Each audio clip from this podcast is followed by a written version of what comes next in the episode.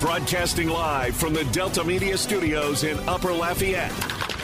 Two hours of sports talk like none other. Footnotes with your host, Kevin Foote. Welcome into Footnotes. Kevin Foote on the game. Southwest Louisiana Sports Station in your home for the LSU Tigers in the World Series champion Houston Astros simulcast on Stadium 32.3 and 133 on LUS Fiber. The game hotline is 337 706 0111. 706 0111 on this glorious Wednesday morning. It is, look, last week there was one or two days I, can, I was kind of down in the dumps. I had convinced myself that Lamar Jackson was going to the Falcons, and it was not looking good there for Casper getting another gig. And here we are on Wednesday. Casper's the new head coach of the Denver Broncos, which is good for me in a lot of ways. I mean, uh, you know, my wife will be a little happier because they'll win more games and and and actually score some points. I'm, I'm, hoping. And you know, the Saints didn't have a second round pick next year. Now they do. They didn't have a first round pick this year. Now they do. So all of that is good. And then I read a story yesterday where some I don't remember who it was. The guy, uh, you know, was talking about how 200 percent which doesn't exist. I know that, but 200% chance that Lamar Jackson is staying with the Baltimore Ravens. I don't know who the guy was, but I say Pulitzer. I mean, he's got my vote for the Pulitzer. So I was happy. Like this, you know, I was like, yes. You know, I, I was I was last week I would I would have settled for one and one, and now I, am feeling pretty confident I, I can go two and zero, oh. two and zero oh on that deal. Yeah, looks like looks like you won out. Looks like you got oh, that's that's it. Oh yeah, I'll t- I love it. I take I, I just tremendous, tremendous. Now, I will say the only thing with the Lamar Jackson scenario that could go wrong is if they there's some intricacies with the franchise tag. So if they went with the non-exclusive tag, they could trade him if they wanted to, I guess. But uh, they would have to get you'd imagine like an offer that was just unbelievable if they were going to part ways with him now that it looks like they're going to franchise tag him, which is the report. So we're looking we're looking good in that regard. We, we are going to try to stay positive today. It's a yeah. glorious day. It's a glorious day. We're going to we're going to try. Now I don't like the weather outside. I mean, like nine days from now, we're supposed to be playing softball. That's an outdoor sport. Like it's cold out there right now. That needs to stop. It is supposed to get warmer next week. I did see that. It's supposed to get up back into the 60s and maybe low 70s. But the rain, the rain was supposed to be gone by today originally when I was looking at the forecast beginning of the week, and now it just looks like it's going to rain all week. So that's unfortunate. As long as it doesn't rain next weekend, we don't we don't want to start out, out with that. And so I love and, and Dawson and I continue to kind of get to know one another. I don't know how you are. I just absolutely love the NFL draft. So I'm I just really love the NFL draft. I like it. The problem is the Saints seem to never have any picks because they just trade them away and then. Well. But no, I love and, and you want to talk about some of the things that the NFL has been able to do, creating. It's become a traveling circus now. It's like you used to just oh they you know the draft would happen and you read about it the next day. I think we you know we've talked about this a little bit. Now it's like. But that wasn't in your lifetime. No, I mean, no, no. But I remember those days, but that wasn't in your. But even in my lifetime, it's it's progressed to where it's now like different oh, cities yeah, are bidding on yeah. it. And I mean, I don't care about all all that silliness. I don't care about. It. I'm talking about the um, trying to figure out what teams are going to do and the jockeying and the positioning and all of that. And so the thing that it, it it's it's kind. I think it kind of fits. Like I know there's some people. Oh, they're all upset because the you know, they they they they're more worried about where the Saints are get or picking as opposed, you know, not having 29, which by the way, a lot of people are saying they have 30, which is what they really have, is 30. But I had forgotten. I was trying to figure out like why are saying some saying 30 and some saying 29. It's because the Dolphins had to forfeit their little pick, and so some people are counting the Dolphins at 21 as having a pick. That's why it's really the 30 pick is what the Saints have, but it's it's eff- effectively the 29 because the Dolphins aren't going to pick where they were supposed to pick. And That- because that- that's it's- the difference there. It's the pick that went to. It was San Francisco, right, originally, and then it was in Miami, and then it was so that was the Bradley, the Bradley Chubb traded thing. to Denver. And so, yeah. correct. Yes. So, but the thing again, just real early, we've got months to to dissect all of this. But just a real quick cursory look at things. There are a ton, it seems like, of edge rushers that are going to be picked in the first round and a half to two rounds. A ton. So I think that's good for two reasons. One, if the Saints w- want to pick an edge rusher, which, you know, Davenport is, you know, by all count going, and we'll get to Davenport. I don't know about today, but I, I saw something yesterday with him that just absolutely amazes me. But we'll we'll we'll we'll, we'll push that to later in the show or tomorrow. Today's show is probably too busy, but or some point in the in the near future. But you could see why they might want an edge rusher. But if they don't want an edge rusher, for whatever reason, you never really know what they're thinking. Then it's good that there's so many because so many teams will be drafting edge rushers. So many teams, lot. They're going to be a lot. It seems like there's going to be a lot of wide receivers pick. I, I don't see the Saints picking a wide receiver. Now they need a possession receiver, but I don't think you're going to pick that in the first or even the second round at 29 or 41. So I like, uh, you know, I like the fact that there are a ton of edge rushers. So if they want one, there should be one available for them. And if they don't want one, then what the Saints need will likely sli- have a better chance of sliding down to 29 and 41 because so many teams are going to be picking edge rushers. Yeah, and we just had Andrew Juge on, and he kind of touched on this, and I liked his point is that having this late first, a lot of people were upset it's a late first round pick, but having a late first round pick and an early second round pick, you one, you don't have the pressure involved of feeling like you need to take a quarterback since they need a quarterback, or needing to take you know offensive tackle, defensive end, pass rusher. And in turn, you can then get guys who are the best players at their position potentially at some of the fringe positions that aren't as highly valued early in the draft, like running back in the second round or interior defensive line. And all those are needs of the Saints as well. So it might work out defensive tackle, yes. to where you actually get a better player because teams, you know, in the early first round prioritize those certain positions. Those guys are then going to get taken, and maybe you get a player who's actually better than some of those guys, but is just falling to your spot because teams don't want to take him early. And I, you know, I know this is not a first or second round thing, but if a guy like Branch would fall, you know, I, I, a guy who's I'm not saying they would necessarily be as good as Chauncey Gardner Johnson, but a a a safety slash nickel nickel guy. I would not be that upset. Maybe you say I'd rather pick that in the second round than the first round. Okay, but uh, I you know I think the safeties by the end of the year got pretty good, but I, I- still don't think you can count on them. And I, and and Evans showed some good signs early, but faded late. I I, I would I would be perfectly fine picking another kind of do everything kind of safety guy. Um, and nickel guy. So I, I you know, I, I think that's an option as well. I also think that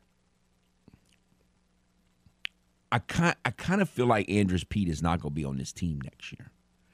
And if Andrus Peat is not on the team, it would not shock me if they draft a guard or I don't know if this is going to happen, but it also would not shock me if they drafted a tackle and moved Kyle Turley to guard. Like I could see I could see that happening. Either one of those. So never count out. First of all, it's the Saints are drafting. You should never count out a lineman on either side. I mean, you should first of all, you should expect that they're going to draft a lineman, either an offensive or defensive lineman. I know some of us are OD'd on defensive linemen, and I get it. I get it.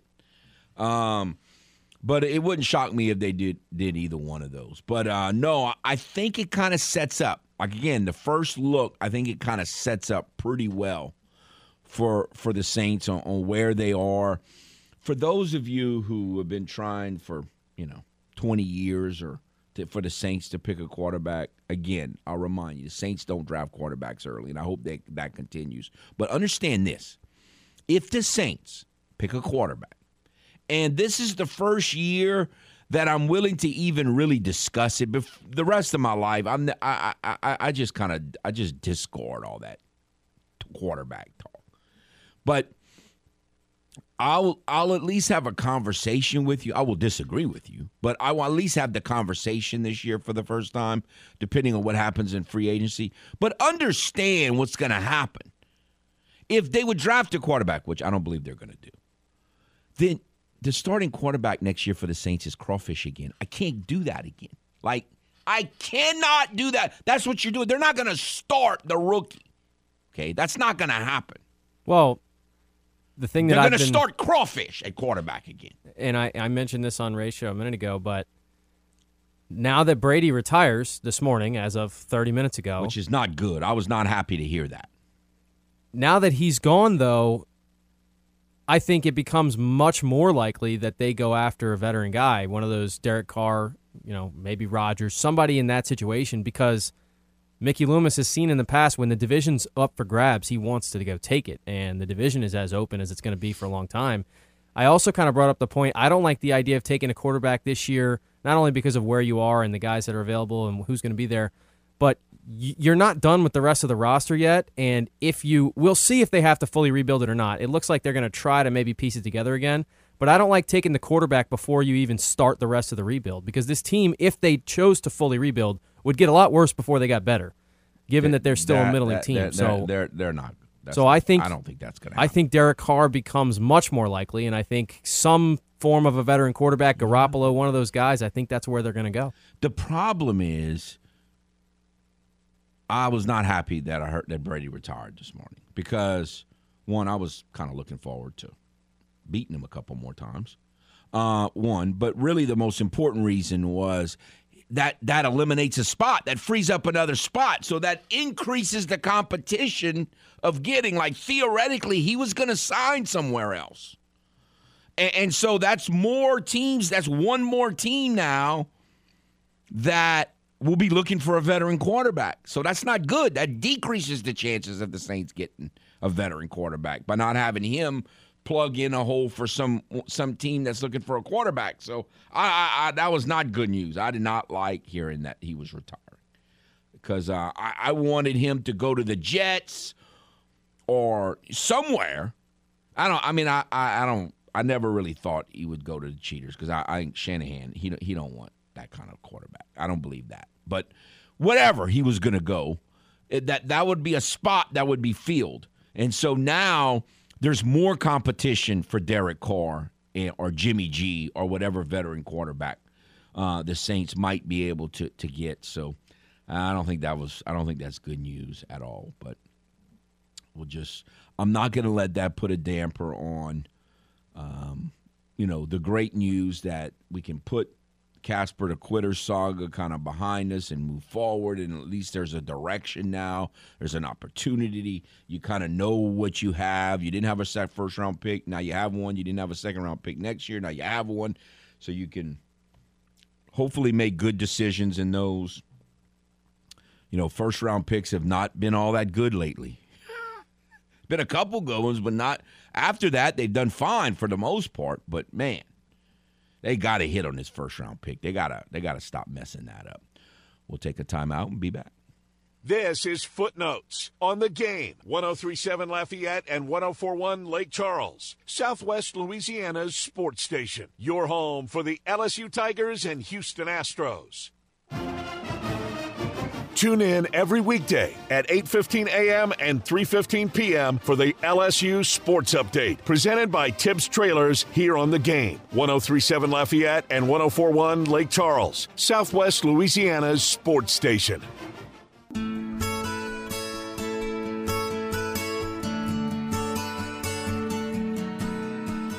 Welcome back to Footnotes. Kevin Foote on the game. We have with us our normal week Wednesday 9:15 guest, Mr. Koki Riley. How are you, sir? Doing great. How's it going? Now, what are we going to do about this weather? We're starting to write about baseball and softball, and it's still freezing outside. Those two things don't go together for me.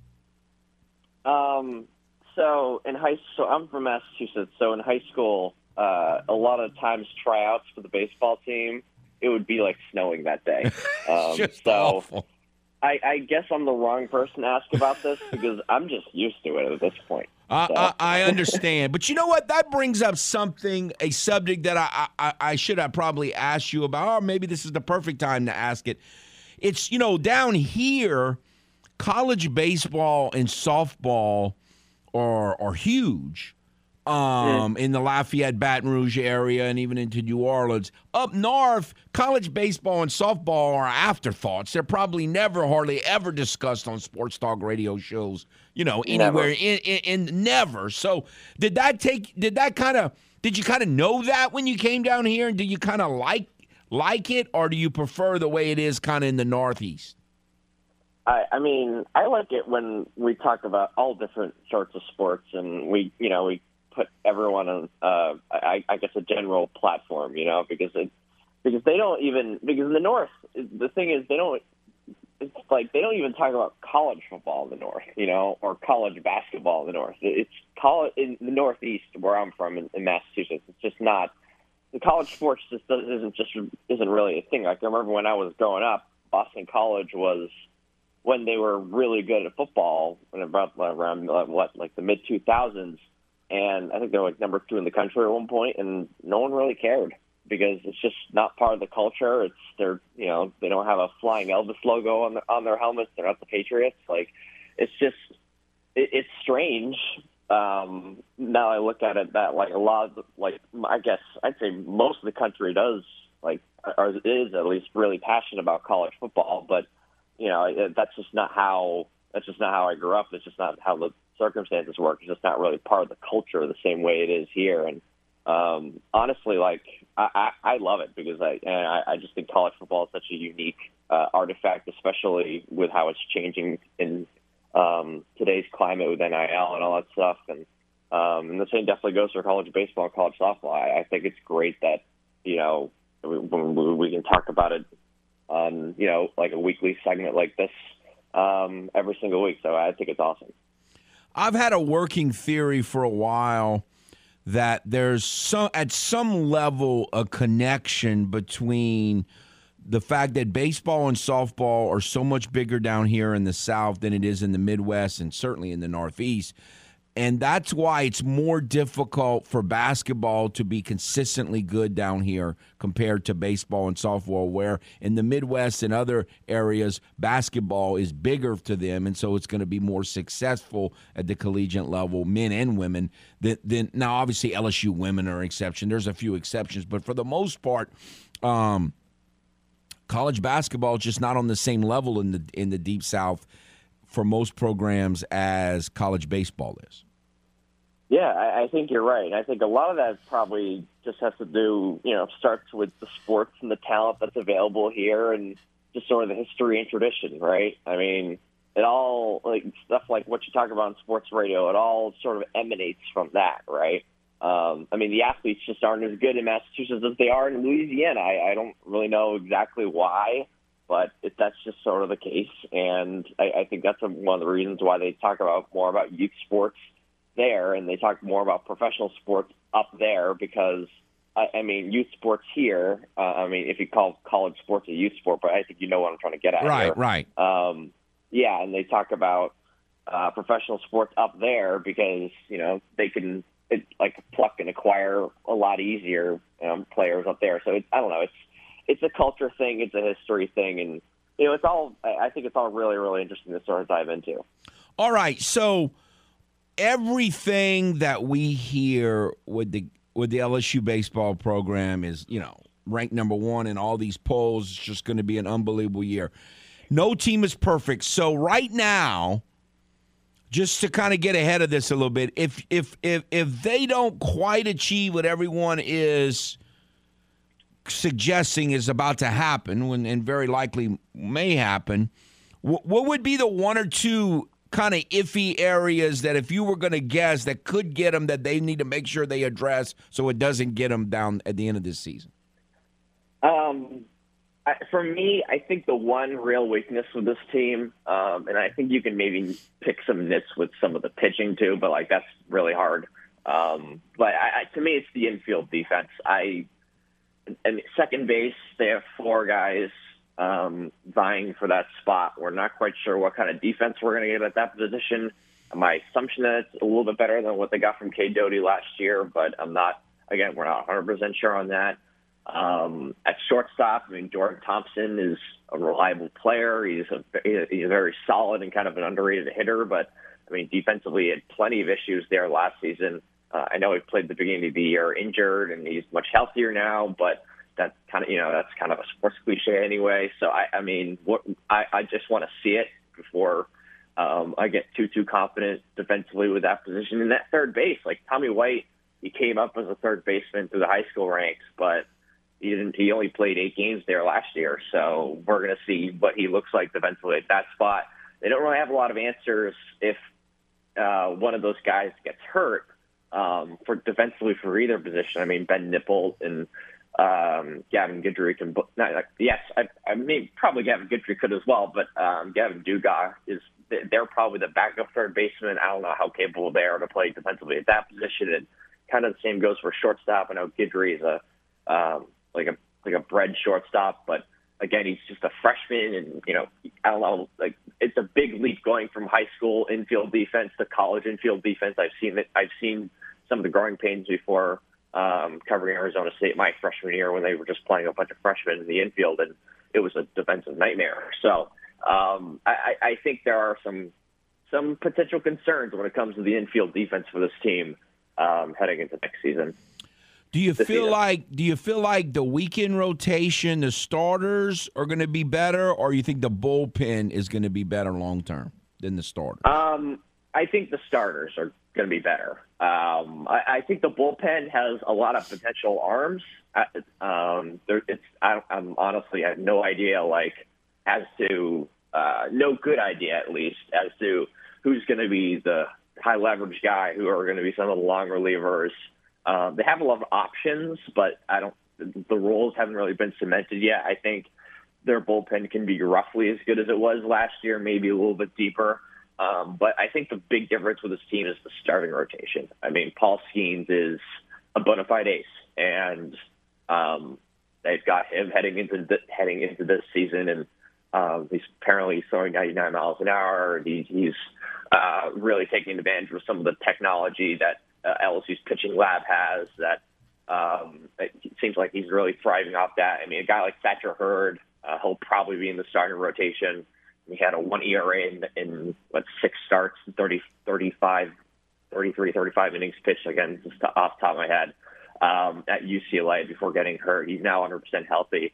I mean, those two guys could be ace, have ace level potential at the very least. They didn't have anyone close to that last year. And then you, you look at the rest of the rotation, you got guys, you have just a lot of options. I mean, a guy like Christian Little, who uh, was a contender for the rotation at Vanderbilt. Um, you got Ty Floyd, uh, who's who improved a lot last season, who I have faced as the someone who could um, slide into that rotation. And definitely the same goes for Grant Taylor. He was absolutely dominant in the Cape, Cape Cod Baseball League this past summer. So they have a lot more options heading into this season. They have internal guys who are at least projected to improve, if not already have improved. And they added um, they added a lot of good pieces.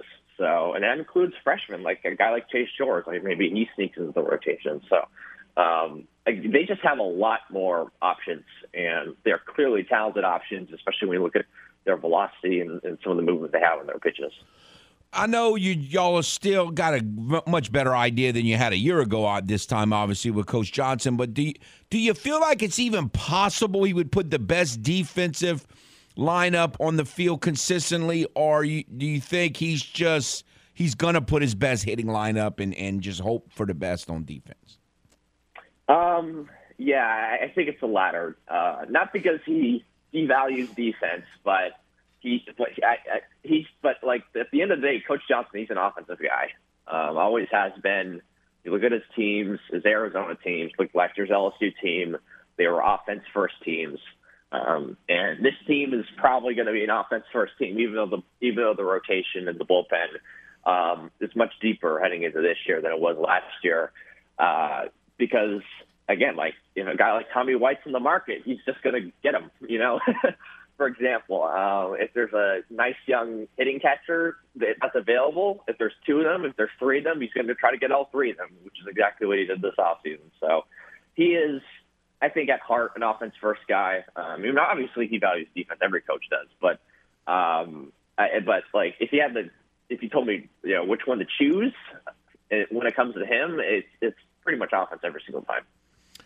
And, you know, obviously there's going to be countless examples where sometimes it will work and sometimes it won't. And that's what makes uh, the, you know, the season and being on this side and looking forward to seeing what's going to happen in the great unknown. So more exciting. Well, we appreciate your time as always, sir. We got we'll have a you know we're just getting into baseball. It is gonna mm. we're gonna have a lot more to discuss, and uh, maybe we'll talk a little bit more about the SEC and the other things in, in the weeks to follow. We're looking forward as we get closer to the start of the baseball season. Thank you very much for your time, and have a nice day. Awesome. Thanks so much, Kevin. This is Footnotes on the game 1037 Lafayette and 1041 Lake Charles, Southwest Louisiana's sports station. Your home for the LSU Tigers and Houston Astros. Are you fluent in Footlish? Not to worry. We're here to help with the Footlish Dictionary.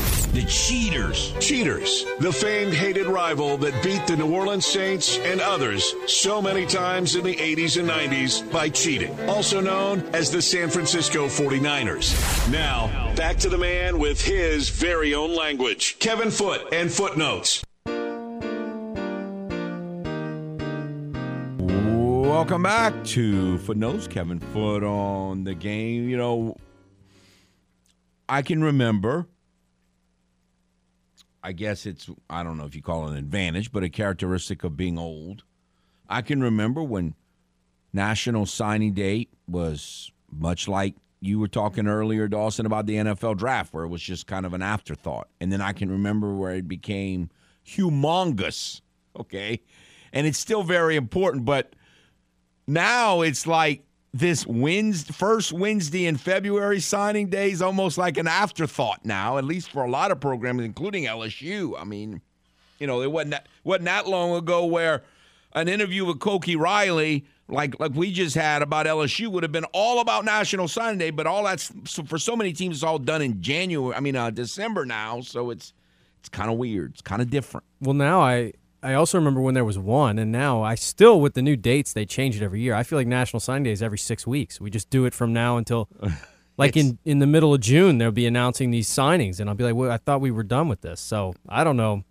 And then they got to change it, I think, because it's messing with the coaching searches now, where you're hiring coaches in week ten because they got to start recruiting, and it's just, I think if they pushed it all back and had the one signing day with the transfer portal and everything else. Maybe but I don't think can, they're going back to that. I, I hope they at least move it. Around. I've heard them talking about moving it around so that these coaching hires, because it's like, like the same thing with you know Napier and those guys coaching the bowl game. Like those are really anomalies because now you got to if you don't hire, and then the other thing is they're hiring and firing coaches in with like four games left because you got to start recruiting next season. It's like just crazy. Oh, it, it's certainly it's certainly complicated. So for sure. But I say all that to say the Cajuns have added four to the roster, uh, as expected. Defensive lineman Antoine Bayless. Um, from Southwest Baptist University in Texas. Glenn Brown, who's a transfer portal guy, cornerback from Southern University. He's originally from St. James. Um, I don't know, Emili- Emiliano uh, Soldavia. How, how, how do you think you pronounce effort. it? I think that's pretty good, yeah. Linebacker from Cypress Ridge in Houston. He's 6'2", 220, pretty good size linebacker. And Dwayne Winfield from Lutcher, quarterback. Now, again, he's 6'2", 200. I just, you know, there's a lot of people that don't think he's going to be a quarterback at the next level. We'll let that play out. Um, I um – we'll see. I mean, he's he, has got size. He supposedly has impeccable character. Um, just uh, you know, just high, his high school coach just raved about everything he brought to their program, and I don't doubt any of that. We'll see how, how it plays out quarterback wise. It's interesting that they added a quarterback. Uh, I guess you, every once in a while you need to do that, although the vast majority of them never really have a chance to start. So we'll see what happens there. Yeah, and I, I still am fascinated at what the position is going to look like because I, I really expected one of the guys on the roster to leave by now, whether it be Fields, Wooldridge, or Zeon Chris. But now you're in this weird spot where, you know, we talked about San Francisco. You're almost in like a similar spot. Wooldridge is going to be out for the entire offseason into camp, I'm sure. Maybe he gets back for the start of the season, but that seems unlikely too. Whereas he would have probably been the starter. So then I guess you have another battle with Fields and Chris, and the winner of that plays, and well, Wooldridge not, comes back. I, it would not surprise me, depending on what happens in the spring, if one of them left, Chandler theoretically, uh, in the transfer portal. But he hasn't left yet, and I, you know, I, I to, again, it's just me, and we talked about this last month. Um, I think that if you're going to leave, you need to give yourself the spring in the new place to get comfortable because then you're behind the eight ball when you get into the battle in the spring in the in, in August. So I, I I'm not I don't quite get the waiting. I mean, it might make the decision a little easier to wait after the spring, but if you decide to leave, then to me it, you're you're complicating your chances of competing for the position in August, unless you're just unless you're going somewhere where they're just giving you the position. Yeah, and I don't know. It will be interesting. I think it all. Everyone felt like Chris looked pretty ready when he played at the end of the season, so I, I feel like there's this assumption that he's going to be there. But again, yeah, to me, and I guess I I don't know Chandler, and maybe he's in for the program and he's going to stay even if he doesn't get the starting He's been job. here for forever, right? I mean, and and, but and look, he played. Look, in to, to Chan, Chandler didn't look great early, but let's be honest. The offensive line was not ready for the offense to look good early. and he still even at the end he never had a reliable running game to help him out. He played really well, I thought, in the bowl game. He, he- like he played better than I expected him to, and he played fine. I thought he played really. I thought he played well at Texas State. I thought he played really well at times in the bowl game. I had not seen that some of that stuff we see on the bowl game all year. But again, early on, before he got injured, the offensive line was a kind of a mess, and so the offense just wasn't executing at a, at a very high level at that point. So some of our impressions of what Chandler did last year, I think, are a little skewed because a lot of his playing time was before the offensive line got stable again. Yeah, and I think no matter what, whoever wins the job is in a much better position this year. Now they might not have the receiver talent they had, but they're going to have an offensive line that seemed like it figured it out.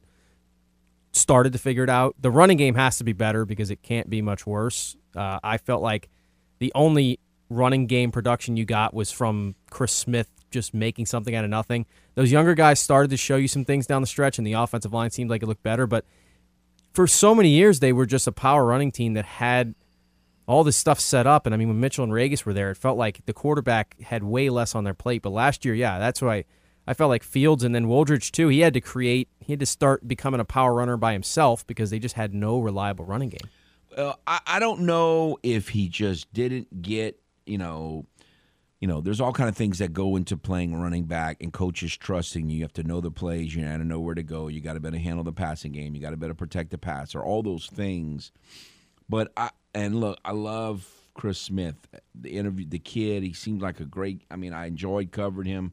You, I think he was a high character guy. All that. I just never thought he was a number one running back. I just, I, I, I would have run. I would have, unless there's something behind the scenes, like knowledge of the playbook or whatever. I would have done. I would have rode Washington last year down the stretch. Well, I felt year. like it was maybe pretty similar to Kamara with the Saints. Like they, they Chris Smith was great when he was in his role, and he was, you know, we've seen uh, Raymond Calais had kind of had the same situation where you had Ragas and Mitchell, and then Here's the third option. Here's Yeah, the, the home never- run hitter. Yeah, I always thought Chris Smith as a number one running back was square peg round hole to me. I, I, I never really. I, I think it was more of a loyalty thing than a talent thing. I could be wrong. I'm not an expert, but I just, I, I again there there might be reasons behind the scenes that we don't ever hear about why coaches make decisions other than just the loyalty thing. I would have wrote I'd have wrote Washington. I really like Washington. You know he he I just like his skill set, and hopefully by next year, whatever reason why he wouldn't play more will get rectified because I, I think he's a better combination of speed and size, and you got to be able to I don't know. He he's more of what a number one running back should be to me. So we'll see how that plays out. So no, all of that is going to be fascinating. What what what happens, and it's going to make the spring maybe a little more. I'm not a big spring guy, football guy really at all. Um, but it, it will make at least the storylines in spring more, more, more interesting for, for, for sure. Running back and, you know, and, you know, Kendrell Washington, a lot of people were very high on him and he got, he's been hurt and they said his rehab wasn't as gr- far along last year, last time we heard about that uh, as they had hoped. So, yeah, there are some questions at running back. Now, they're very high on um, Perry. And so we'll see what kind of progress he makes. But I, you know, I, I like I like downhill runners. You know, I don't know if you've noticed that or not. I like down. I like Purdy, but I like Purdy to be in its own little category. We need to find the next Isaiah Pacheco. I need. I saw, I saw some after this yesterday afternoon. It's like someone wrote about him, and I agree. It's like every run he makes, it's like the it's gonna be the last time he ever carries the football. That cat, Isaiah Pacheco. Watching that cat just made me angry. Like really, I would be like, look at that guy, look at him running. And then we got Z28 trying to beat a dump truck running in slow motion. I, eh, I I hope he doesn't carry it much in the Super Bowl because I'm really gonna like. There's a lot of Super Bowls in the last ten or twelve years I don't even watch, and so I'm actually gonna better watch this one because I'll I'll be able to stomach what's being said. And uh, he he's gonna be the only downside of watching the Super Bowl, watching Isaiah Pacheco run, like you know, unbelievable. Just oh, seventh round pick running that. Oh. All right, we'll be back. This is Footnotes on the game. 1037 Lafayette and 1041 Lake Charles, Southwest Louisiana's sports station. Your home for the LSU Tigers and Houston Astros. Are you fluent in Footlish? Not to worry. We're here to help with the Footlish Dictionary. Z28. Z28. Noun, a running back with great speed and start and go ability, like a Chevy Camaro that plays for the New Orleans Saints, also known as Alvin Kamara. Now, back to the man with his very own language, Kevin Foot and Footnotes.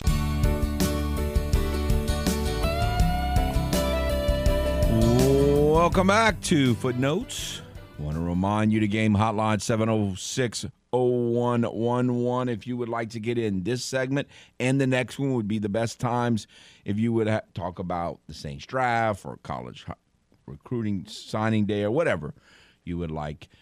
These this one and the next one would be the best time to get in. Let's go to the game hotline. Hello. Hey Kevin, how you doing this morning? Oh, pretty good. How are you? Doing. I want to talk Cajun sports a little bit real quickly. Uh, building on the topic y'all were discussing about the quarterback situation for 2023, I don't think Chandler Fields will transfer regardless of how this spring turns out. And the reason is simple. He's scheduled to graduate in December of 2023. So when you only have uh, your last year and you can graduate, I think that's a factor that the people may forget outside of the athletic realm. I don't know if you knew that. That's fair. Yeah. I mean, you can graduate other thing- somewhere else too. I mean, Yeah, depending on how many try to transfer and everything like that. Yeah. You may not, you may have to wait an extra semester. Yeah, you know, you could end up in Nicholls and you have to graduate in May of 24. But uh, being here that long, I would think he'd want to get his degree from here since he put so much time into it. That's just my thought. that could be. Uh, as far as as far as Cajun basketball goes, I want to thank you for writing the article I read in the paper this morning, where you encourage some of the skeptical fans to go check the, both teams out. Actually, uh, talking about the men, uh, you have a fair point that you can't guarantee who's going to win a game, especially in college basketball today, with the way the three ball goes. You could have a game like uh, last Saturday where Georgia State, Georgia Southern rather, shut the lights out in the first half. Somebody shoots the lights out that way for half, one and a half halves you're not going to win. Right. And simultaneously, you could be um, very cold and you know they play well and your shots does not drop. So anybody can beat anybody any given day, and you see that throughout college basketball today. Even Gonzaga lost the home game this year. But I can tell you this: I participate on a basketball podcast with your baseball buddy there, Craig Malosno, uh, for for Cajun men, and we recorded yesterday. And one of the things we agreed on, we can promise you three things: they may not win, but they will play hard to the whistle from beginning to end every player on the court. They will be well prepared for their opponent. Coaching staff has done a great job this year in scouting their opponents. And third, they will play with a team first mentality. There's not a guy on the team who's going to put the, his stats ahead of the team goal. So you will see those three things, regardless of how it turns out when you um, go out and watch the Cajuns. Now, it's a little different today than it was back, you know, when they were drawing those crowds you were talking about years ago. ESPN Plus was not like it is today. I know a lot of people who have who had season tickets who go occasionally but they paid it ten bucks a month and they follow the team just as closely as before um, on the ESPN Plus. So that's a factor, I think, in the mid-major world today. But again, thank you for writing the article, and I think you'll see be entertained if you do go out. And that's all I had. Thank you. Thank you. All right, let's go back to the game hotline. Hello. Good morning, Kevin. How are you, sir? Man, Kevin, I'm so fired up, man. Now, now we're not gonna have to sit through the whole you know, man, you and me, I, I, that's one of our big things. Uh, you know, the draft. So oh, I love it. I was kind of in a depression because we weren't going to have our weekly, bi-weekly draft discussion. But now, hey, we right back in the mix, Kevin. I mean, let me tell you what, 29 and what, 41? yeah. A, you, you can get two real players right there, Kevin. So I'm going to go to work pretty soon, you know, after the combine and start gathering information so we can have our conversations. Okay.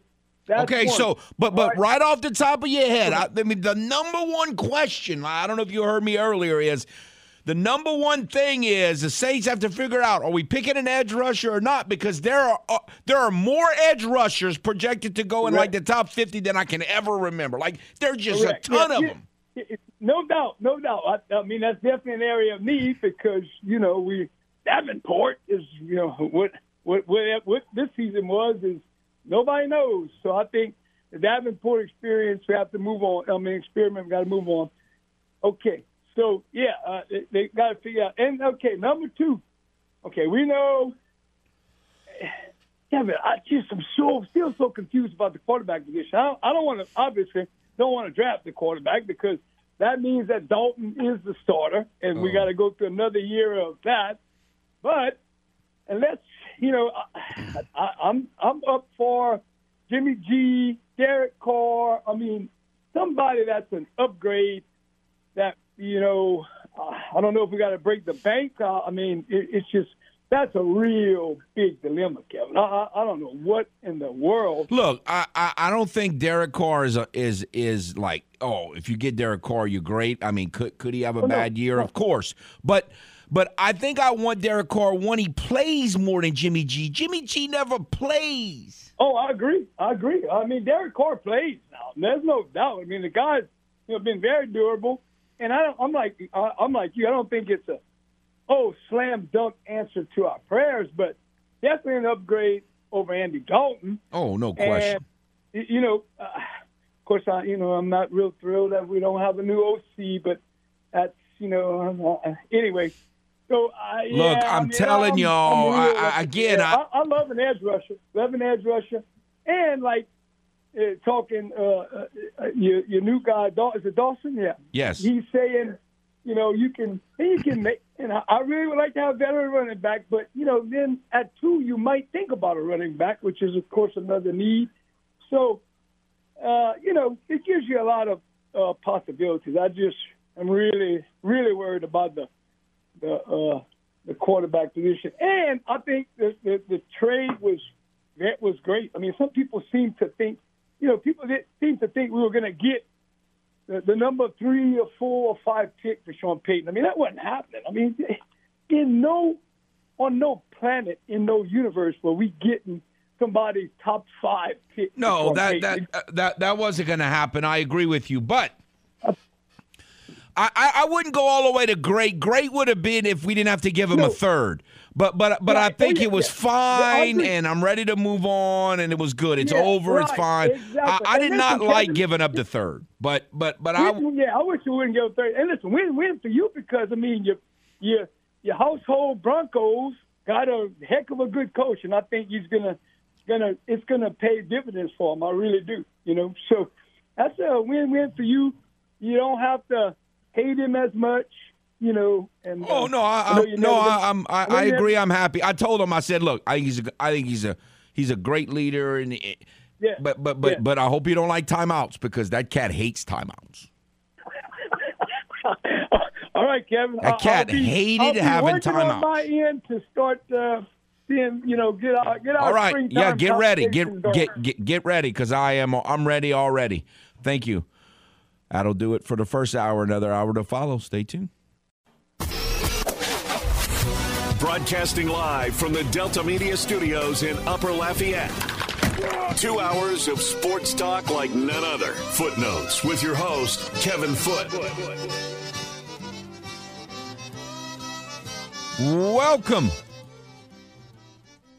back to Footnotes or into Kevin Foote on the game. Southwest Louisiana Sports Station in your home for the LSU Tigers and the World Series champion Houston Astros. Simulcast on Stadium 32.3 and 133 on LUS Fiber. Game hotline again is 337 706 0111. 706 0111. There will we'll be doing a lot more interviews in the second hour, but plan on talking to the Cajun Chicken as well as UL women's basketball coach Garry Brodhead in this hour. But for this segment, perfect time to call if you want to um, talk about Casper the Quitter or early draft talk or National Signing Day. Uh, so far, the four people that the K- we kind of thought the Cajuns would sign or have already turned it in. And so, if you want to talk about any of that or just, you know, the NFL quarterback carousel, whatever's on your mind, certainly feel free to call. Um, we will, um, you know, be talking more about the Super Bowl next week as we get closer.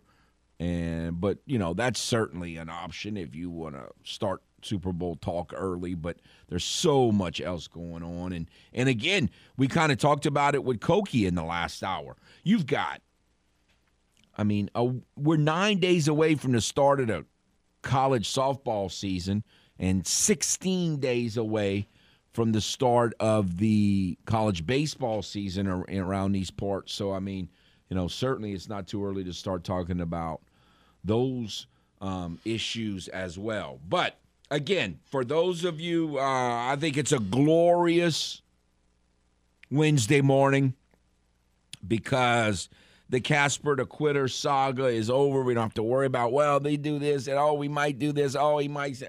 None of that. I just after a while, all that uncertainty and guessing and speculation, it's just so nauseating. And I'm just glad it's over. Now, again, there are some people who they thought that they he the Saints were going to get a Jon Gruden deal. I, I never thought that. I I'm glad, you know like even when we were thinking that he might go to Arizona, I, I never even dreamed they would get the the third pick. I, I never thought that was possible. I was hoping maybe to get a second round pick this year and their first round pick the following year, and not that far from what they got, other than getting rid of the third. So look, getting rid of the third round pick next year, I'm not happy about that. Um, I think that makes it from being a really good or a great trade, like Manny called it, but it's still, they can do what they need to do with this trade. And I'm going to worry about not having a third round pick um, next April on day two of the draft. That's what I'm going to worry about. I'm not going to worry about that right now. I'm more, I, I, that, you know, in terms of trying to fill the holes that this team has, which in my opinion are not nearly as many as as most of you probably think. Um, they've you know they've got a first round this year. They've got a second round uh, this year. They've got a second round next year. Now they've got a first round next year. Now they can they can they'll have multiple opportunities to fill these holes. Now that doesn't mean they're going to do it right. Doesn't mean that, but the opportunities are there. They're not playing. They won't be playing with one hand behind their back. And look, I say this all the time. I know some of you are all tied up on all this dead money and cap and all. That's all a bunch of silliness. Don't get caught up in all that stuff. I, I just, I know you've already seen the headlines. The Saints have more, you know, they're in worse shape under the cap than anyone else. That that the Saints are going to be able to get rid of that cap easier this year, that cap issue easier this year than last year. I don't know that they're going to have to get rid of one player this year that many Saints fans that will hurt. Cuz like I think it's very possible they're going to get rid of Andrus Peat, but how many Saints fans even like Andrus Peat? it's like most of them like they're going to probably get rid of Davenport. They're going to probably get rid of Gus. Like most Saints fans are going to celebrate as they walk out the door. Most Saints fans are going to celebrate. And I brought up Davenport last hour, and I, I, don't have it in front of me, but I looked it up yesterday. Free agent rankings. They had Davenport at like 22 or 23 somewhere there. They had like really good players ranked behind Davenport.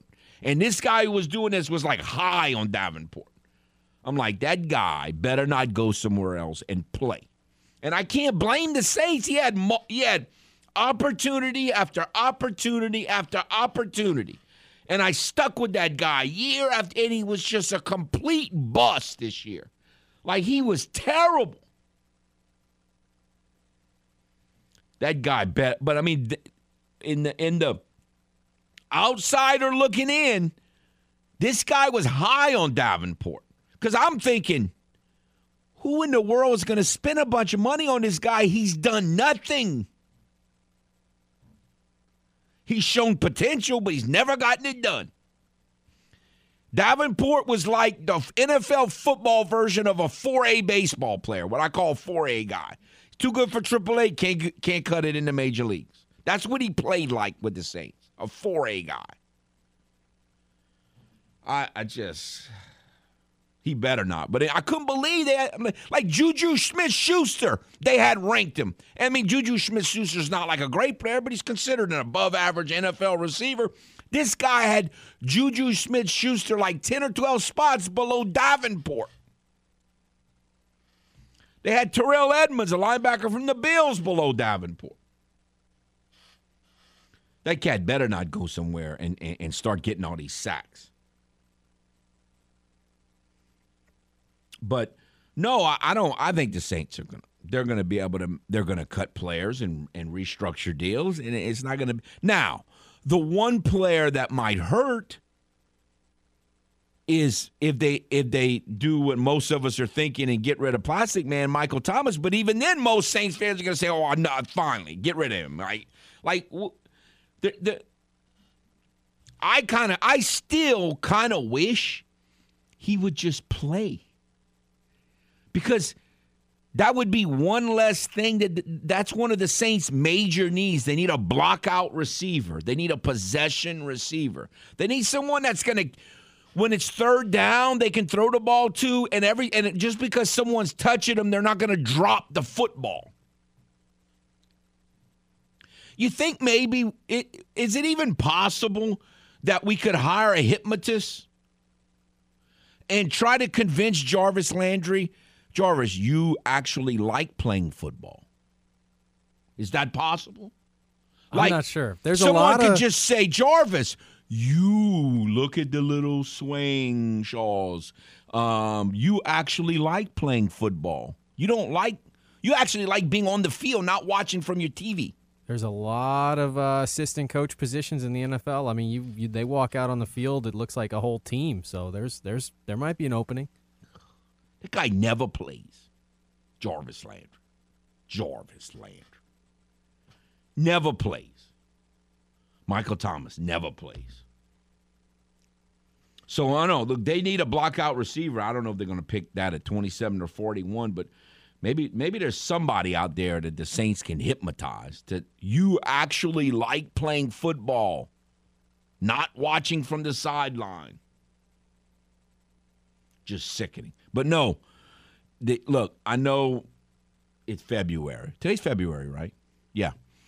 Uh, that's true. Signing day, first Wednesday. So we still have all of February, all of March, and almost all of April before the NFL draft.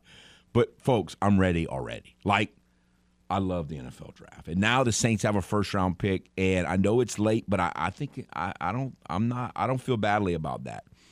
We got and again, we're not gonna know till draft day because people are going to be putting out all these stupid reports, just like all these stupid reports you heard about the head coach, and almost all of them are wrong. Think about it. All the reports that you've heard, all this crazy talk, mo- almost every one of them were wrong. Okay, so we're going to hear all that junk over the next almost three months. Uh, so we won't really know if the Saints want to value an edge rusher number one on their list. But if they do, I guess we'll just have to take it. I mean, it's just so defeating after Davenport and Payton Turner. Now, a lot of that is not, eh, it really has nothing to do with Davenport in my mind, or maybe a little bit to do with it. It's what do they still think of Payton Turner? Like, to me, that's even more important than everybody's going to point to losing Davenport. But if they still think Payton Turner's good, and they still have high hopes for him. That's another one that needs to be hypnotized. He don't like to play either, Payton Turner. They need to get players that like to that want to play.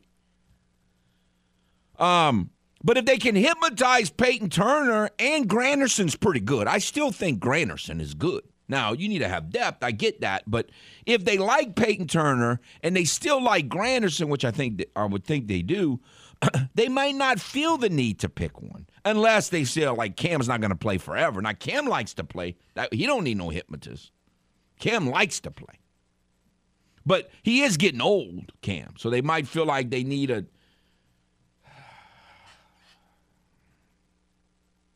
So, but but but, I would I really hope if they pick an edge rusher, I get I get it, and so fine. I'll I'll not like it, but I'll I'll understand it. But I really hope they don't have edge rusher number one on their list because now I can watch the edge rushers just go off the board and go off the board and go off the board. And then what they really feel like they need is probably going to be there. That's what I like. The game of the draft, I think, could work out well for the Saints if they don't really value a, a pass rusher. Yeah, and that's kind of what's happened in those years where they were so successful, right? In 2017, it, it didn't feel like I mean, they they had needs and they went out and got Lattimore and, but like Kamara wasn't a need at the time, wasn't a big need, and Oh, we weren't thought he was a expecting, we weren't expecting that much from him right away, and he Oh, becomes this. You were? Oh, I was. I, I wanted him, and when they draft, I was I was so pumped up. Yes, of course, I didn't envision him as a Mack truck. Like I was like, you know, let's use this guy for what he is. Well, it helped when you had a healthy, rejuvenated Mark Ingram at the time. Mark Ingram. You know what better not happen? Mark Ingram better not put out one of these video seminars on how to run out of bounds. Like 10 years from now. Can you imagine that? How to look for the first down marker by Mark Ingram. It's unbelievable. I understand for the outsiders who don't watch the Saints play every week, like they just think the Saints are bad. If you think about all the things that have happened in the last two to three or four years, it's unbelievable what we've witnessed. This cat has been playing in the league for 12 years. He don't know how to run out of bounds.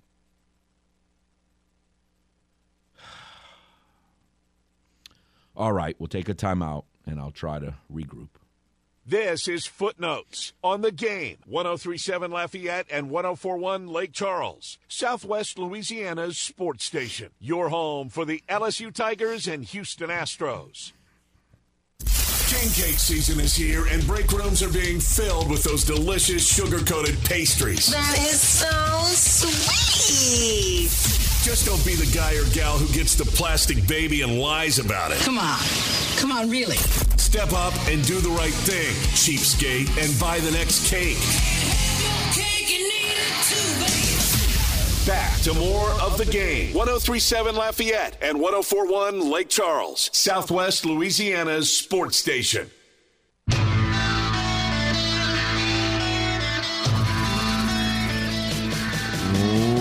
Welcome back. Footnotes on the game. We have with us a very, very special guest, the fabulous Cajun Chicken. How are you, sir? I am doing great. Thank you for uh, enjoy, inviting me to be on today. Can you believe the price of eggs in this country right now? Look, people are talking to me about that. That's ridiculous. You know, it's it's not my fault. You know, I'm a rooster. I can't do anything about it.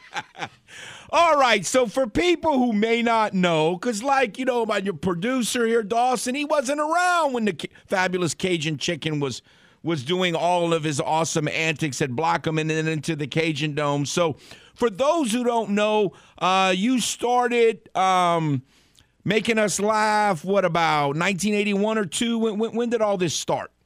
Not 1982 is when everything got started. That's when I started uh, as the Bud Man, and then uh, two years later, the Cajun Chicken uh, evolved out of that. And when did and so you that leave has us? Been you know 39 years ago was uh, when I got started with the chicken. So, and when did you leave us? Uh, 1999 The la- okay. is when I quit doing full time. Now, tell me this: Are chicken years like dog years? Or are we are we fixing to find that out at the Cajun Dome on Saturday? I'm hoping they're not like dog years because man, that would be dragging big time. Now, you know, I had when I saw it was senior night, I said, "Oh, great, they're honoring me because I am now a senior citizen." But um, we're going to go with the players. That's for them. Absolutely. Again, for those who don't know, on Saturday the Cajuns are going to be playing Marshall, scheduled for seven o'clock, and the fabulous Cajun Chicken is making a return to the Cajun Dome. And those of us who remember him and everything he did for, you know, the fans and the athletic department for a couple decades there are, are, are really looking forward to it. So, um, have you have you kind of scripted everything out, or are you more just a fly by the seat of your pants kind of a of an entertainer? Well, they, I like to just wing it, so to say. Uh, excuse the pun, but uh, this game, uh, they have a lot. It's a lot more scripted, but uh, the chicken doesn't follow a script very well. So That's we're going to start off uh, as something, and we're going to see what happens from there. And a lot of it will be dictated by how the game is going. If it's anything like the game Saturday night, oh, you know, all bets are off. We're going to have fun. All right, and I saw you from afar at the game Saturday, and obviously it was a great comeback and a, and a very memorable victory. So, let me ask you this: Do they are there more? Have you been a, a like? It seems like things were a little more informal 30 years ago than they are now, or, or things are so much more structured in terms of game management and everything. So, are there things that they're not going to allow you to do that you were allowed to do um, back in the 80s and 90s? No, the skits that I have still available, and that was one of the big things. Is one when they asked if I'd uh, entertain doing this again, um, was trying to find out what skits I still had, and even if I had a workable costume, I had to go dig it out of storage. Uh, so a lot of the skits that, that that I did over the years, most of those are gone. Uh, but the stuff that I have uh, is gonna is gonna be the entertaining stuff. Uh, we're not going to get in any trouble. I don't think so. Well, also, you know, you're a fan, I mean, I'm sure you were a Oh, yeah. fan before you were a mascot, and so when you're doing it back the, in the years that you did it, were you eh, are you able to like watch and follow the game, or you just have too much other stuff on your mind and you're planning your next move to where you ne- you were never able to really follow the game? most of the time I follow the game, but there are times having to get into the various outfits to go on to the chicken. Yeah, you, you're in the back, and so you don't see what's going on. But most of the time, I'm trying to follow the game. And if there's a timeout that I was supposed to do a skit, and it's people are really into it, no, I'm gonna get out there with uh, red and white towels or the drum or something and keep keep the noise going. Uh, so a lot of times, that's how I I played it was it was uh, like I said, I winged it. You know, one of the things you said when uh, you made an appearance at the press conference last week that you know, for someone like me who, um, when you started, that was probably about a hundred and thirty to forty pounds ago for me. Um, that you actually weigh less now than when you started. That's impressive. Or when you Well, finished, I- at I- least. when I when I finished uh, finished up, I'm actually uh, less weight now than I was then, uh, and that I, I tell folks that has a lot to do with COVID because I had to start learning to eat my own cooking, and so I went on a crash diet because I just couldn't eat that stuff. Um, I'm, you know, it makes it even more fun that the team is doing very well. And obviously, when you first started, uh, the t- the team was in, you know, one of the uh, better stretches in the history of the program at that point. Did you have favorite players that you liked following back then, or again, were you just kind of too preoccupied with doing your thing? Oh no, that, there's a lot of uh, players um that, heck, I when I see him, we still talk. Uh, one of my favorite was Marcus Stokes. He was the biggest teddy bear. Uh, man, the guy was just great.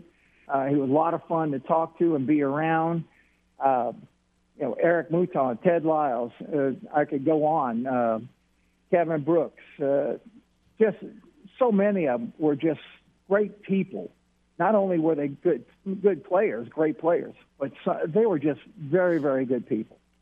Now, Coach Paschal, when you first started, he always looked really serious. Now, now I see him on Facebook and he's calm and cool. And uh, what, what, what, what, what, what, did you ever get it in? Like, did he like all those all those shenanigans, or he seemed so focused all the time? Or what was your impressions with Coach Paschal in those early years? In the early years when I was just getting started, I think he was at the point of what the heck is this guy and what is he doing and why is he on my basketball court? Yeah. And it, as it as the chicken began to develop, uh, and he got a little more uh, lenient, and uh, I tried to make sure I didn't interfere with anything he had going on. Now, one of the things that I think fans love the most is when you would irritate the other team. Um, I, obviously, you probably heard some words that you can't say in this interview on the radio, but but like, who was the most irritate? Who was the most irritated or angry coach that fr- from what you did that you can remember over the years? Oh, it. I did a basketball game. It wasn't a, a UL basketball game, but I was doing a basketball game. Uh, the team was losing. I came out in the Grim Reaper. I walked up behind the team. One of the players turned around, saw me in the Grim Reaper outfit. He cleared the bench and was about 17 rows up in the stands before he turned around. And the coach just literally came unglued, screaming and cursing at me. The officials grabbed me and pulled me off the court. Said, "That's it, you're finished. No more tonight." and and I found out about two days later that that that poor young man believed in voodoo. And when I he turned around and looked straight into the Grim Reaper or the Grim Chicken, chicken, uh, yeah, he was a little startled. That is that is tremendous. So no, I'm I'm sure. Like uh, I wrote an article last week. Uh, you're gonna and like you said, you're gonna have more fun than any of us. But I can't even imagine how much you're looking forward to what Saturday night's gonna be like. I am I am so excited. I am nervous. I am everything in between. Um, I am looking so far at the people that have reached out to me. uh, the fans, friends, family. It, it's just the encouragement is phenomenal, and I did not realize how big the chicken was uh, in all of this. It, it's just I was having fun entertaining, and I did not realize the impact it had on so many people. Well, hopefully the Cajuns can get a win tomorrow night, and you can give them another win on, on Saturday, and this team can stay in first place, and and it can just be one of the most memorable nights in the history of the Cajun Dome. We appreciate your time very much, and certainly look forward to seeing you on Saturday. Yeah, they, people need to come out because this it's not just to see the chicken, but this is a very good basketball team and they've got special ticket prices for Saturday night. Um, we're playing. We're in first place or tied for first place. This is going to be a huge, huge game, and we need to have some noise. We need to have some people in those stands and come out and honor these senior players that have been here for all these years and have given us some great basketball. Absolutely. I appreciate again your time. Look forward to Saturday. Thank you very much. Kevin, thank you, sir. Look Thank forward you. to seeing you. Yes, sir.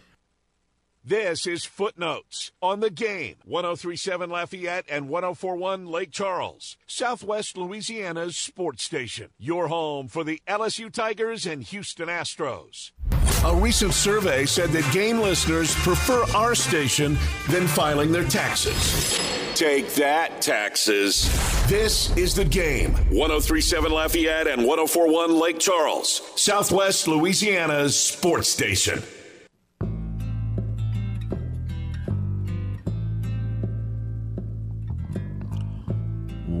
Welcome back to Footnotes. Kevin Foote on the game. We now have with us UL women's basketball coach Garry Brodhead. Hello, sir. Good morning. Good morning. How you doing, Kev? Now you're old like me. Uh, I'm sure you remember the fabulous Cajun chicken. Oh, do I remember, man? Oh, yeah. Everybody remembers the Cajun chicken if you were anything to do with men's basketball back then. So No doubt. I don't know if you had a chance to hear an interview, but I was I was suggesting to uh, the chicken we just interviewed him that Coach Pasco I always thought was uh, very serious back then, and I and uh, I said I, I bet you when you first started, I, I wouldn't think Coach Pasco thought too much of this. He, and he said, yeah, he said he was like, what in the world is this chicken doing on my court right now? Oh, there's no doubt. It was fun though, man. I loved it when he put the glasses on and the, uh, he acted like he was blind as a referee and Yeah. stuff like that. That was all man. That was all good stuff. Michael Jackson stuff. I remember it all. It was great. Yes, gr- great, great fun. Well, Coach, I gotta, I gotta tell you, I, I, I'm so impressed. I, I can remember, I mean, I don't remember when it was, four or five weeks ago. You were scheduled to go on a trip, and you know, hearing about how good Southern Miss was, and seeing all the all the wins they've been getting, and Texas State was on fire at that point, and I'm like. Man, I hope they don't get swept. They got to win at least one, and you and you ended up going one and one. But really, you should have swept them. You should have swept those two games. And then I kind of had a similar feeling last. Man, Georgia Southern could score a lot of points. They might not be able to shut them down like they do Troy all the time. And you know, I just and app, you know, y'all played so poorly there at times in the past. I just didn't have a great feeling about that game, and and and y'all y'all win both. So now I'm not second guessing you anymore. So un- unbelievable weekend. Well, I mean, let's keep it like that. You keep saying what you got to say, and I, I keep doing what I got to do. We'll be all right, man. Because yeah, I'm, I'm with you. I'm with you for the last few years. Nobody's nobody's believing us, but you know, when you say get on the road and split, I said okay, that's that's what we got to do. It's what we do, you know. But uh, yeah, it's good. it was great to uh, to get two wins on the road, especially conference wins. You know, when you get that, I mean, you got to take it and go. And you know, we've been playing well. You know, we've been playing well for quite a while. You know, still kind of uh, you know still got a few little hurts and injuries and all that, but uh, you know we fought through it. You know, and that's what's surprising me is other people are stepping up. You know, and uh, a friend of mine that uh, coached with Rick Pitino told me that he said, you know, when he lost. Uh, I mean, this was years back when he lost one of his best players. You know, he went to the locker room. The next guy up, let's go. You you're going to be wanted by the NBA anyway next year, so get in there. You know, and let's play. And I started thinking about that. Maybe we we kind of messed that up as coaches. You know, we kind of uh, put our heads down and we kind of like, oh, woe is me, this girl's hurt again. But you, you just got to keep playing, you know. And I think that's what's happening. We have some young players that are talented; they just don't have the experience. And they're getting the opportunity. You know, we always say that be ready for your opportunity, and so they have. You know, and hopefully we can continue to shoot it. You know, we'll we'll be a little short-handed this game, uh, and and hopefully uh, against Troy we get everybody back. So does that mean Lene's not playing again? Yeah, it looks like uh, that ankle injury is kind of uh, a little bit more than what we thought. So, I mean, she's close. I, no, I don't think she'll play. You know, I really don't. Uh, you know, she'll be out. Uh, and then we have uh, Alicia Blanton right now has got a little neck injury and stuff. I think she'll be able to play, but uh, yeah, we we're gonna miss Lene again. But I, I'm thinking she'll be back for Saturday. So, um, what about like your your history of of defending Georgia Southern that you talked about wasn't as good as maybe you like going in. So what what about this matchup in, in hindsight? Why were y'all able to shut them down even more than you shut Troy down on the road? You know, uh, Coach Sanders, you know, she's her first year, and so we were kind of telling about what happened in the years past that we, you know, our defensive transition uh, was struggling and all that. So, man, in practice, I mean, she she harped on the fact that I mean we she wasn't even really concerned about the half court uh, defense. She was concerned more about can we find people, can we match up, can we do it? Man, I tell you what, they did a great job. And you know, in the 11 years I've been here, we've been preaching about we got to talk more on defense because it makes us better. And we don't normally. I, I don't teach it good, I guess, and she does a better job. But that was in my 11 years. That was the best I've seen a a, a, a team, a UL women's basketball team communicate on the floor on the defensive side. I mean, it was just, I mean, the first, especially the first half. I mean, it was just like, wow. I mean, if we could do this this consistently, our defense would even be better. You know, so you know, it was kind of good to see. And uh, she has a lot of credit. You got to give her a lot of credit. And, you know, Deacon was in charge of defense last year, and a lot of these kids were here last year. Maybe didn't play as much, but they understood the system and they, you know, they're getting used of it and, and, and feeling more confident, confident in it. And that's going to be the big deal, you know. And can we make shots? And you know, it's like you say, you know, free free throws and putbacks. You know, that's going to be important. You know. Now you're playing in Monroe. They have like a giant girl in the middle blocks all these shots. So, is that going to make it even more of a perimeter attack or focus for you offensively, or how do you see that playing out? Yeah, I do. I think both of their inside. You know, the uh, you know the big kid inside. Uh, Merriweather's pretty good. You know, she's she's uh, almost averaging. Well, she is averaging a double double. You know, and she's got 60 blocks on the season. So, yeah, she's kind of guarding the rim. You know, and I think she does a good job with it. And then you know you got the Manual kid from Northwest High School that's uh, playing really well on the inside. That's their four player.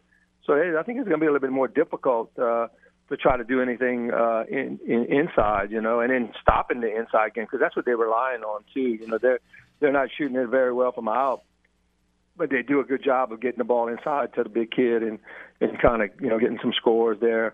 But yeah, I mean the big kids kind of changed their defense. It's made it a lot better. There's no doubt.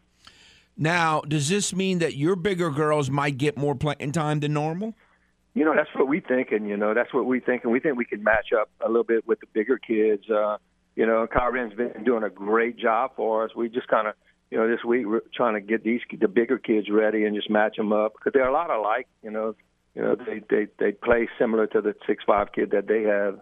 Uh, so hopefully we can, you know, kind of keep her off the boards. And usually we do a pretty good job of it, you know, when it's just that one kid. But then you, got Manual, you got Ford, you got some other kids that are crashing the boards, and they always play hard. I tell you, their last three games on on film, they you know they won the last one, but the last three they should have won. You know, so they're playing a lot better You can see that they're a little bit more confident.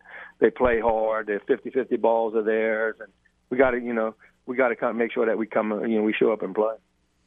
Coach Jalen James is, is, I can already tell, is going to be a player that is going to um, kind of be almost like a mental project. Like, got to get this girl going. And we saw some flash, a flash or two of it uh, in North Carolina. What's is could it happen this year, or is that something that it, you don't think the the switch is going to flip for her until next season?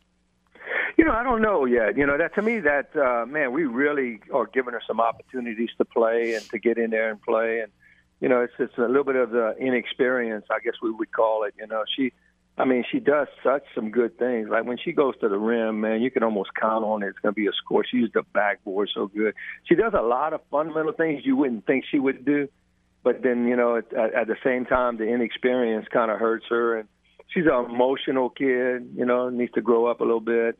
You know, we'll see. You know, I'm I'm I'm banking on that we get into conference tournament that she'll be ready to go and she'll be a different kid because she can shoot it, man. She just hadn't shown it yet. No, I mean, occasion, you know, we we haven't seen it uh, in the games yet. You know, she played a little bit better last game, you know, but you know, from game to game, you just kind of and you know, I was telling her, you know, it starts in practice. You know, she's got to get more consistent in practice, and then it'll get better. But I think she's starting to kind of get it, you know, and hopefully we can you know, it's it's up to us to to try to get it and turn that switch on. You know. Well, like I try to tell my wife and others sometimes, not everyone coach is as calm and rational when it comes to sports as I am. So you have to understand that when you're dealing with this girl. I get it. I get it.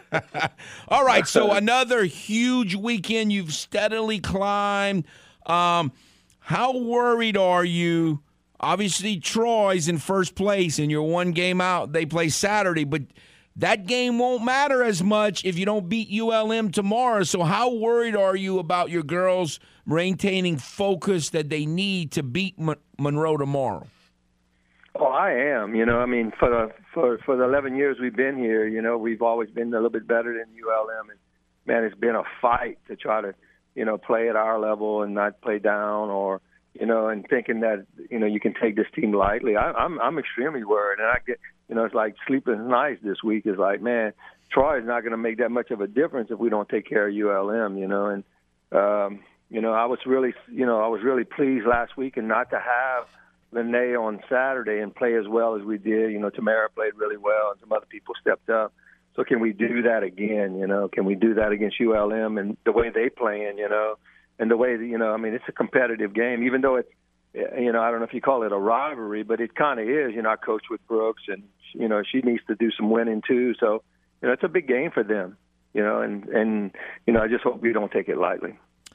I agree, Coach. I appreciate your time as always. Looking forward to seeing y'all play tomorrow night, and good luck. All right, appreciate you, Cam. Go Cajuns.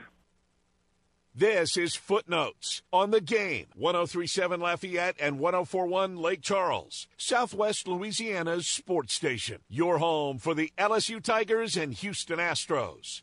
You know the routine eat, drink, sleep, and sports. All day, every day. You're listening to the game. 1037 Lafayette and 1041 Lake Charles, Southwest Louisiana's sports station.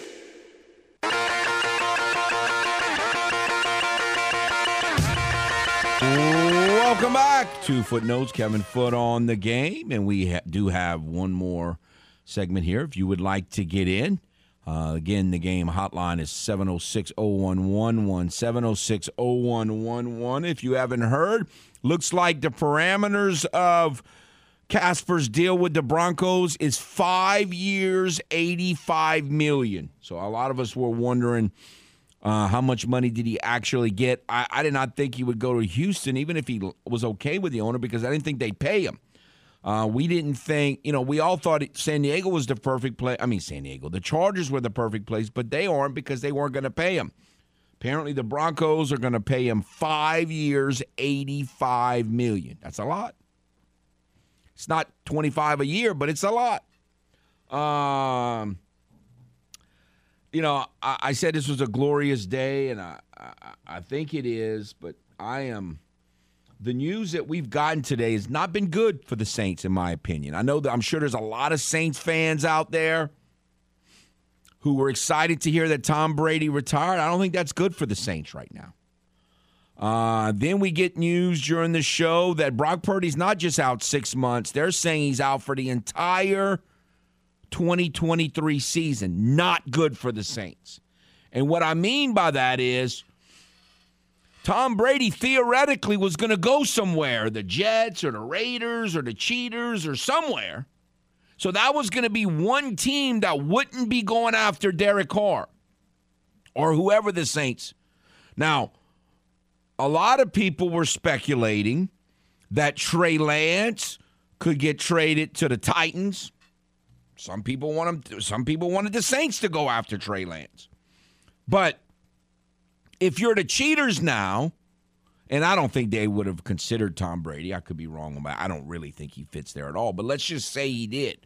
They could have done Tom Brady. They could have gone with Brock Purdy. Well, now those two options are gone. So I, I can't believe Trey Lance is going anywhere. And you got to have a backup. Could it be that Jimmy G actually ends up staying there again after we all thought he was going last year?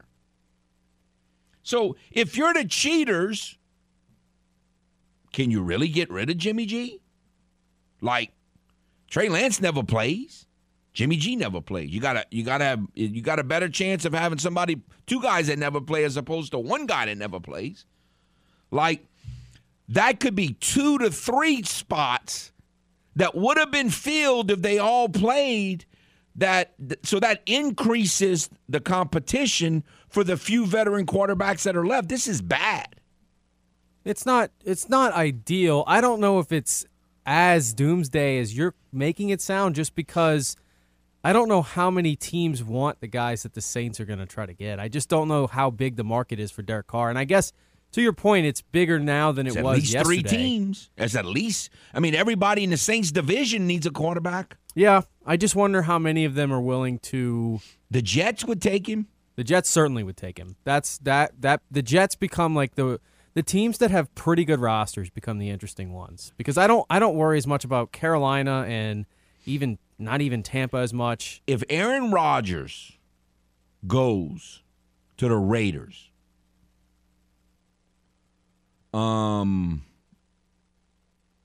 the Jets are going to offer a lot to get Derek Carr, and that like you could go to the Super Bowl with that raw. I mean, the New York Jets are closer, in my opinion, to what the Yucks were in 17 or not 17, uh, whatever year. The year before Brady got there, that was a good team. The national media didn't realize it because the national media doesn't pay attention to the NFC. But anybody was listening to me, I told y'all over and over and over again how good that Yucks team.